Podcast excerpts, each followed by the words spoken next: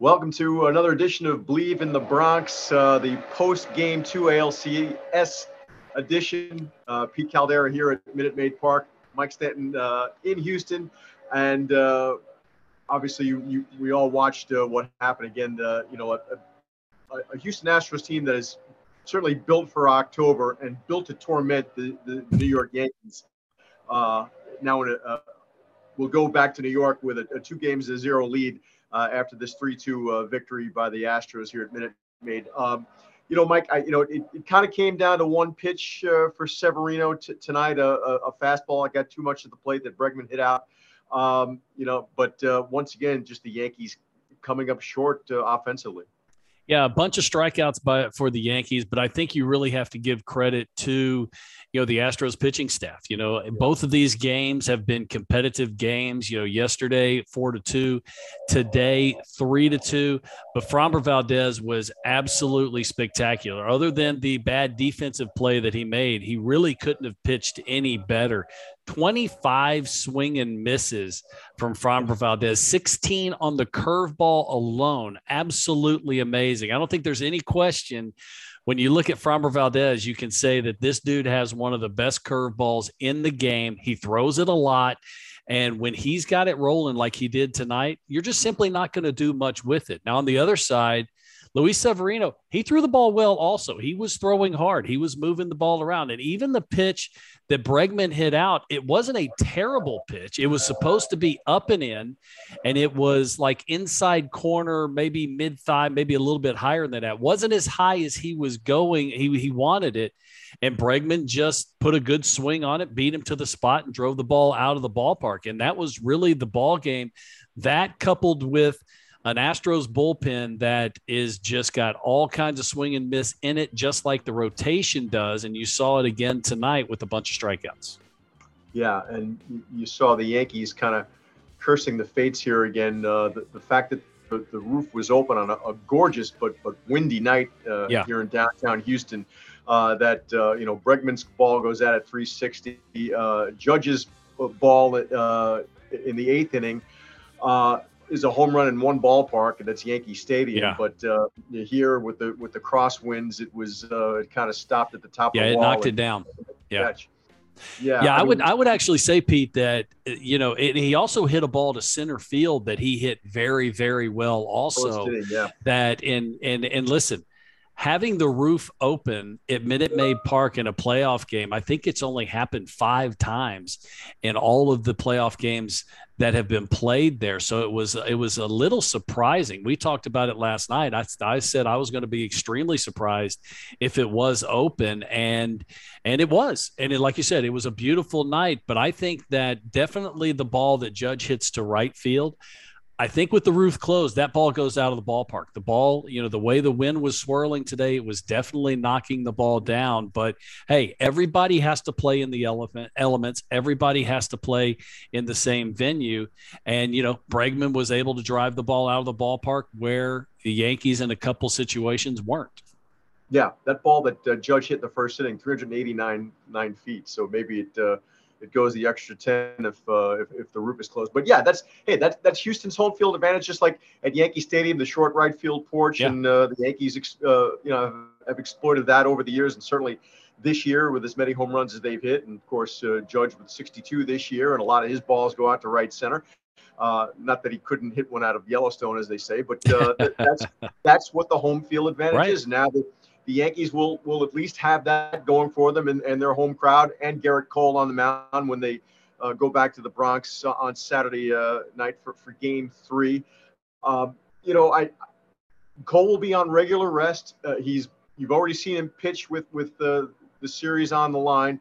You'd expect to get his best again uh, on regular rest when they when they go back to the Bronx. Um, but listen, this is you know, you, have seen the best of Houston's pitching already, uh, you know, kind of uh, nullify and, and, neutralize the Yankees' bats. Uh, and that, that bullpen's still going to be strong, uh, uh, you know, with, with, a day of rest here on the travel day going back uh, to New York. And they'll, Houston will still have their full complement of arms in that bullpen. Yeah, I mean, they're going to be, you know, they're going to be rested. They have the off day You know, Pressly had another outstanding outing, striking out the side, even though he did walk Donaldson. Donaldson put a good at bat to guy, uh, on him there in the ninth inning.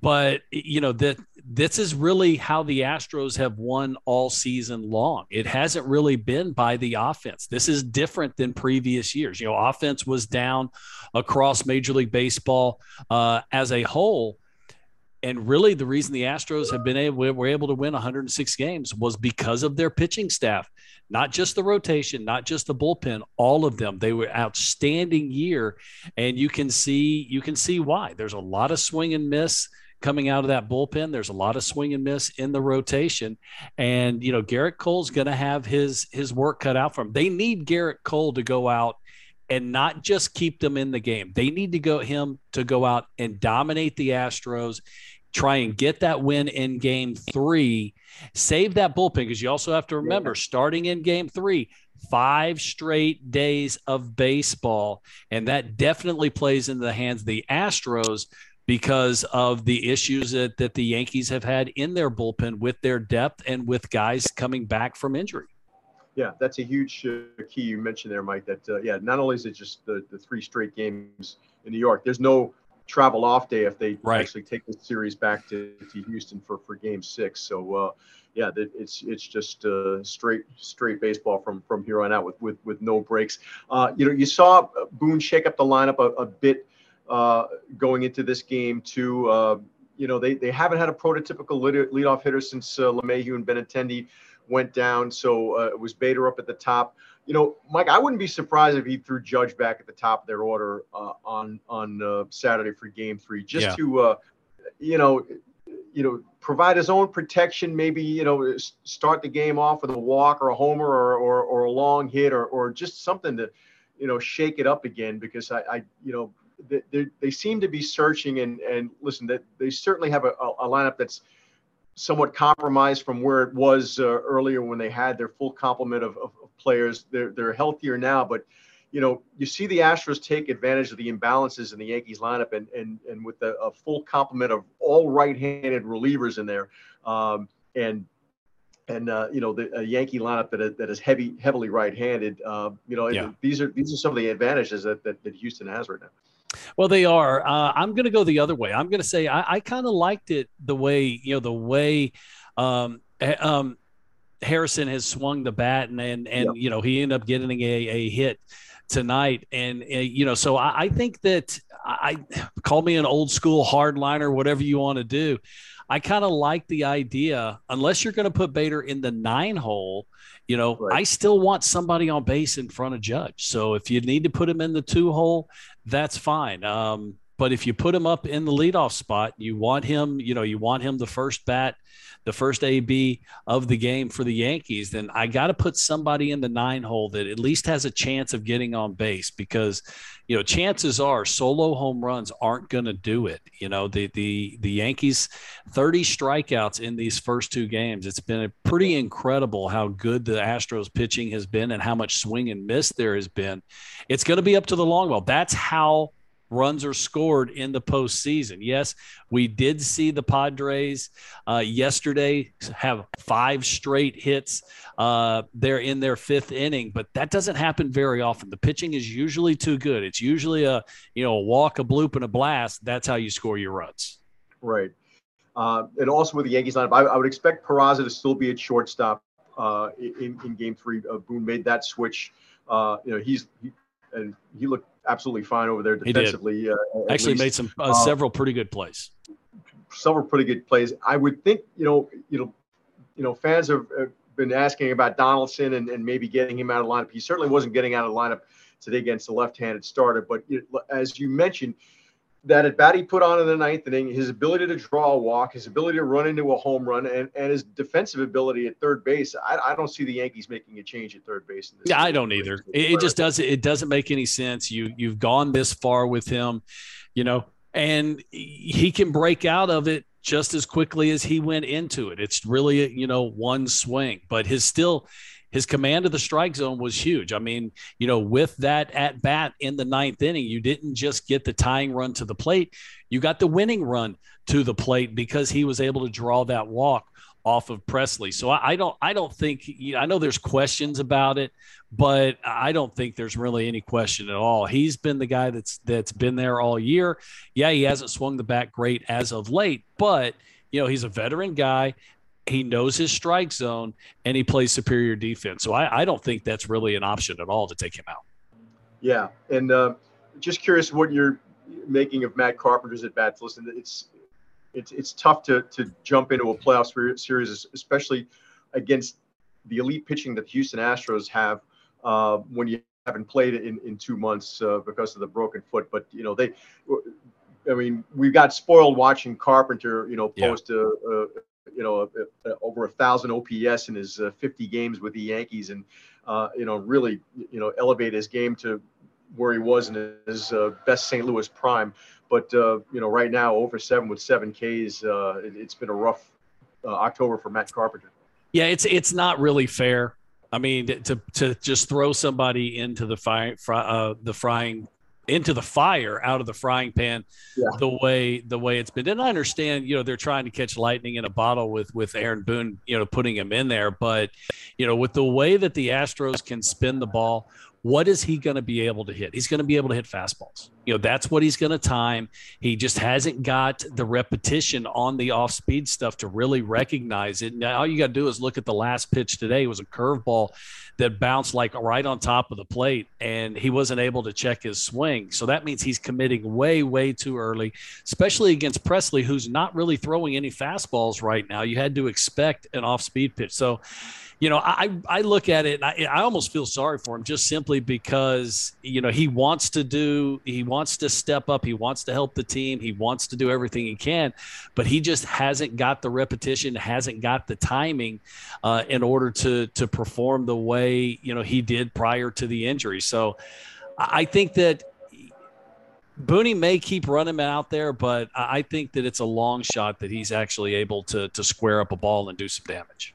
Right you know, I guess from the Yankee standpoint too, you, you, you got to think, all right, well, we've still played uh, two very close uh, competitive games yep. against the Astros. We've held uh, Alvarez and Altuve uh, completely in check in, in, in the first two games.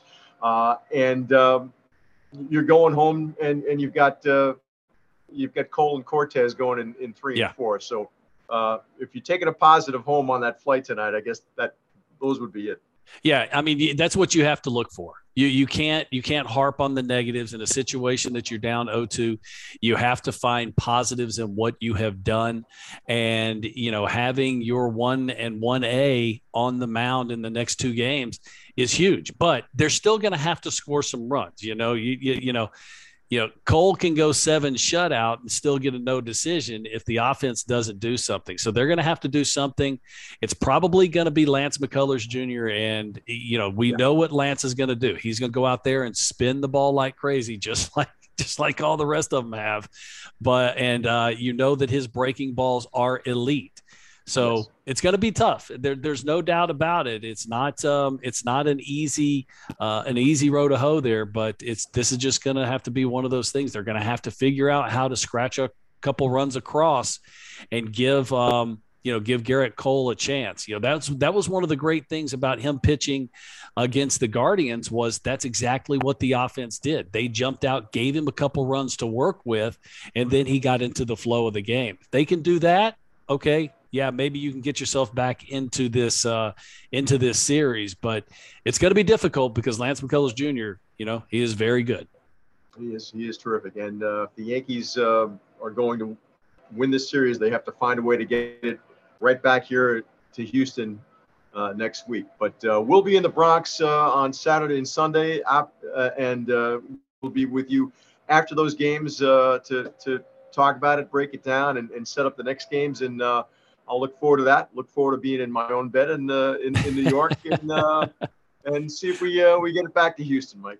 Yeah, well, I mean that's that's uh that's what Yankee fans are looking for. Try and extend this series, but what they got to do more than anything else is they got to win Game Three. If they don't win Game Three, I think the series may be over. Yeah, I think you're right. All right, so uh, that'll do it from Houston, and uh, we appreciate you tuning in our podcast, Bleav in the Bronx, and uh, we'll see you after game three in New York. See ya.